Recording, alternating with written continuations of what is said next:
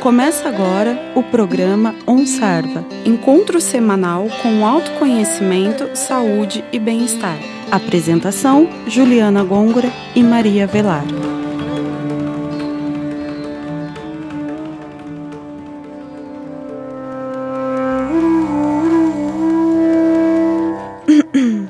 Olá, ouvintes do OnSarva. Iniciamos mais um programa aqui na Rádio Fiscar 95,3 FM. No programa de hoje abordaremos o tema Cultivando Equilíbrio Emocional. Eu sou a Juliana Gongora e está comigo aqui em estúdio a professora Maria Velar.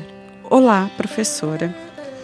Hoje em dia fica cada vez mais difícil manter o, que, o equilíbrio emocional por causa da vida moderna. Como podemos atingir esse equilíbrio e até mesmo mantê-lo? Olá, Juliana. Olá, ouvintes.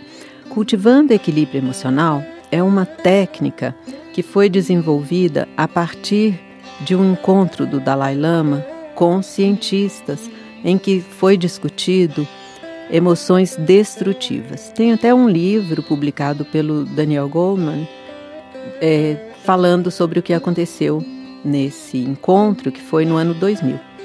E no final, o Dalai Lama perguntou quem poderia desenvolver algum, alguma técnica que ensinasse pessoa, as pessoas a lidarem com as emoções destrutivas que, para que pudessem diminuir o sofrimento, os seus sofrimentos.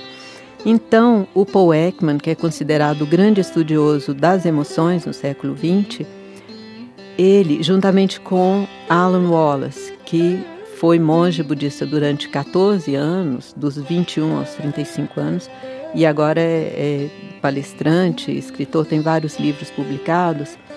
Eles desenvolveram esse curso em que as, as pessoas aprendem a lidar com essas emoções, mas baseado em quatro princípios.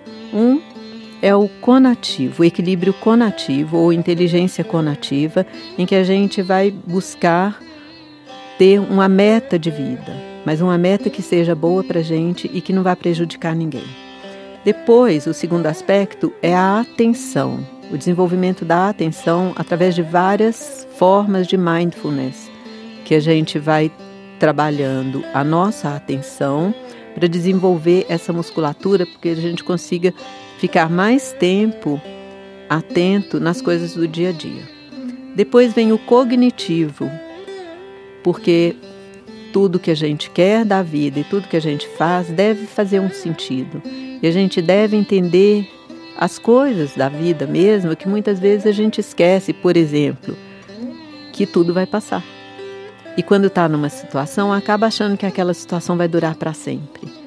Então, estar atento compreender isso já vai ajudar no equilíbrio cognitivo. Quer dizer, e aí vem o emocional. Se a gente sabe o que a gente quer da vida, está prestando atenção para ir naquela linha, aquilo está racionalizado de alguma forma, então a gente vai conseguir desenvolver também o emocional. E o que o Paul Ekman colocou foi uma linha do tempo das emoções.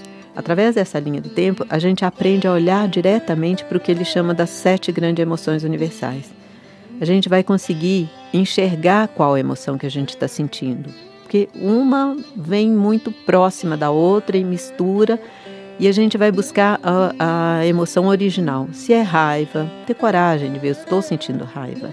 Se é medo, é, se é alegria, se é tristeza.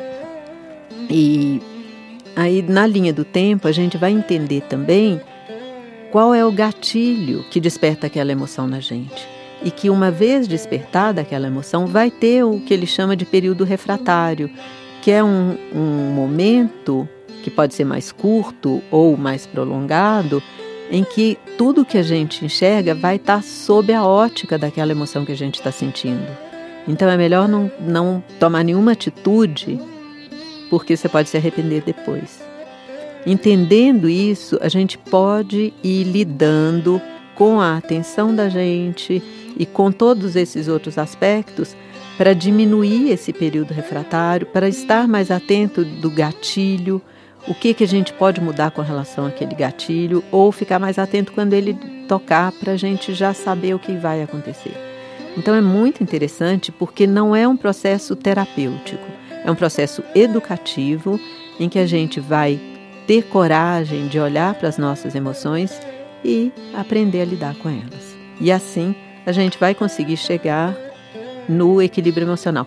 Por isso é cultivando. É uma coisa para a gente aprender no dia a dia. É um processo de leitura, entre aspas, que a gente vai ter com as nossas emoções e colocar em prática no dia a dia. Claro que se você aprende a ler e não pega um livro, não pega uma revista, você não vai fazer nada com aquilo. Da mesma forma, você pode aprender e não colocar no dia a dia. Mas eu acho que uma vez que a gente aprende, a gente vai perceber que vale muito a pena a gente usar tudo isso, todas essas técnicas ensinadas pelo Paul Ekman e Alan Wallace. Gratidão, Maria Velar, por compartilhar conosco essas informações e chegamos ao final de mais um programa aqui na Rádio Fiscar. Entre em contato conosco através do e-mail programaonsarva.gmail.com e curta nossa página no Facebook. Fiquem com o mantra de encerramento. Até o próximo programa. Namastê.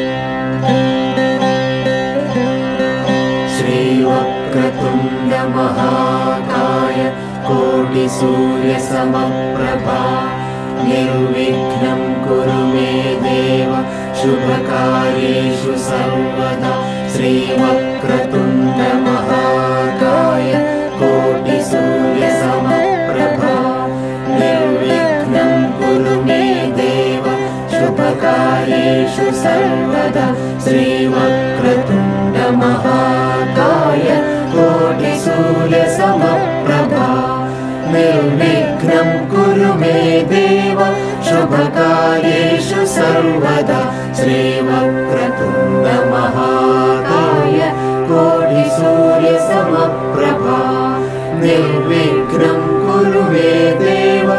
शुभकार्येषु सर्वदा